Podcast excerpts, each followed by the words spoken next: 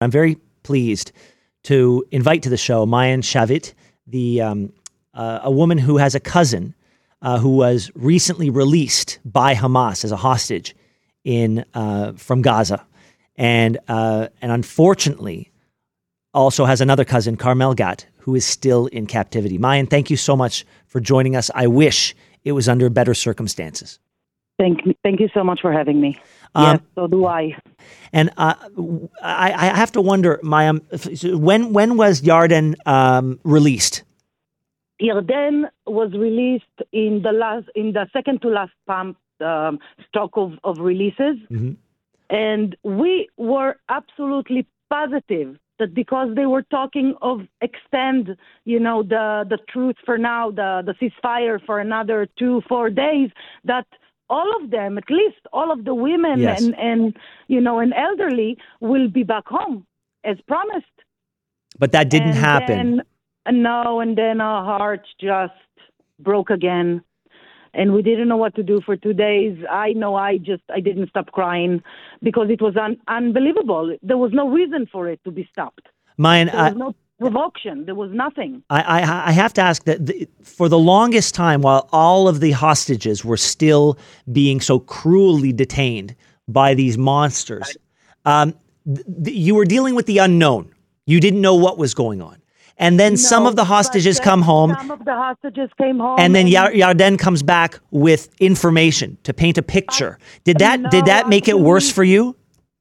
Actually, thank God, she she was lucky enough that even though she went through hell and and most of them most of the time she doesn't want to talk about what she's been through because it was a lot of psychological war uh, for her and and that she didn't know for the first month if her husband and her three year old daughter was saved mm. she didn't know nothing about my aunt Kineret that was murdered about Carmel about anybody what went went with it and when suddenly she got to hear radio and at one point she heard that we're dedicating a song to my murdered aunt. She understood Kineret was murdered, and then on the other day, uh, another day, she heard her her own brother speak that we're fighting, you know, for her return, and by not talking about her husband, my cousin, and and her daughter, she understood that they made it.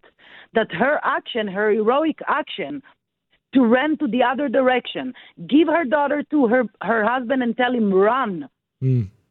And and you know, while being shot at, she saved them. These the these stories as the as as the hostages have come home, they must have painted a picture for you as the family waiting on the other side of issues of of of um, hygiene, cleanliness, the safety, the the sexual safety of the women. Um, wh- you know, if we're yeah. talking about the sexual safety, let me stop there. Yes, it's been three months. If people want to believe or not, it doesn't matter. Women have been raped. Men oh. have been raped. Women that have been raped after three months, most likely they're already pregnant. And if they're pregnant, their belly is showing. The craving is coming, but the craving for what food? The food they don't have? What about clean water? What about the hygiene you just said? Yeah. What about uh, a vitamin they need to receive? What about medical uh, medical attention? Oh no, and these are all these are all questions that need to be answered. And the best way to answer them is for the hostages to come home. But I, have to ask we are so painfully aware of the polarization that we are experiencing in the city of Toronto, where we are where, where we're forced into this binary choice for some reason.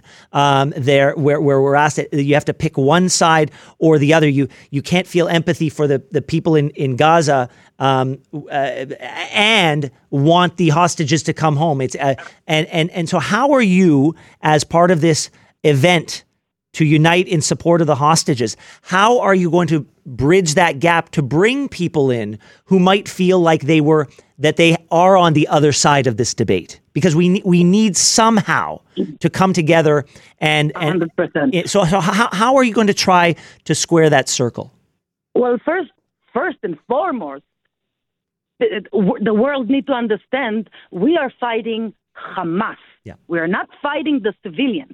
If some civilians choose to be with Hamas and to help them, even by holding cap, you know, in captivity in their own home, our people, it's their choice. That means they're no longer civilians. We, the, Israeli IDF is doing, and it's it's, it's everywhere. They're doing everything they can to help the civilians of Gaza, the, the Palestinian, to be safe.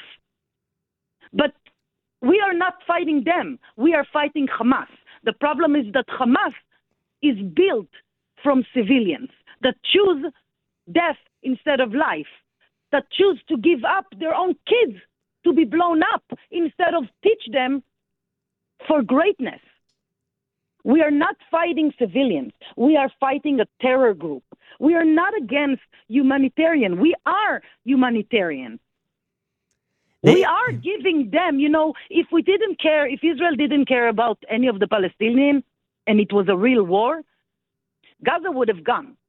They, would, Gaza would have would have would have ceased to exist. Yeah, in in, in short in short order. Israel have the power to yeah. do so. In very short order. That, exactly, and in, instead of that, there are 200 more than 200 trucks every day almost going into Gaza with food, water, medication, anything they need. And what happened to those trucks? Are they're being looted yeah. by Hamas and Hamas is shooting and stopping their own civilians, their own people from getting this. With all the millions and billions of dollars that Hamas received throughout 20 years, instead of building Gaza to look like Dubai, it looked it yeah. the way they, they yeah. invested all in tunnels. Maayan, I, I, I, I want to ask you before we run out of time. I want to ask you, as it relates to being a family member of somebody who is still being illegally, cruelly, and barbarically detained by Hamas. Are you in contact with anybody on the Israeli side giving you any information as to what is going on in the negotiations to bring those 130 plus hostages home? Unfortunately, the negotiation is on hold. It is on hold. There is no there is no agreement between both sides. Um, the request, apparently, from both sides is to too strong, too harsh to accept either what they ask from Israel or what apparently we ask from them.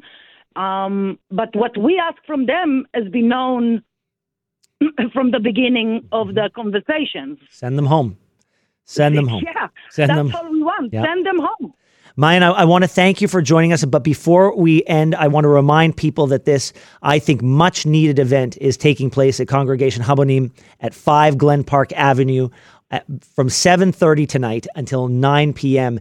And look, it's going to take more than one event to bridge the gap between the two sides, but it starts with one event. And we need more uh, open minds and open hearts in order to get to any place that looks like a place where we can at least stop screaming at each other and start talking to and each listening. other. yes, listen and, and listening. Understand that it's there. It's a possibility. Yeah, yeah. Uh, so thank you so much. You know, I want to say just one one more Absolutely. sentence, if you don't mind. You don't need to love everybody or even like everybody, but you need to respect everybody because we all live in one world.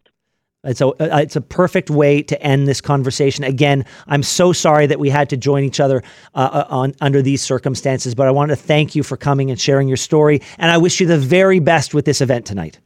Thank you so much. Thank I appreciate it. Thank you for having me.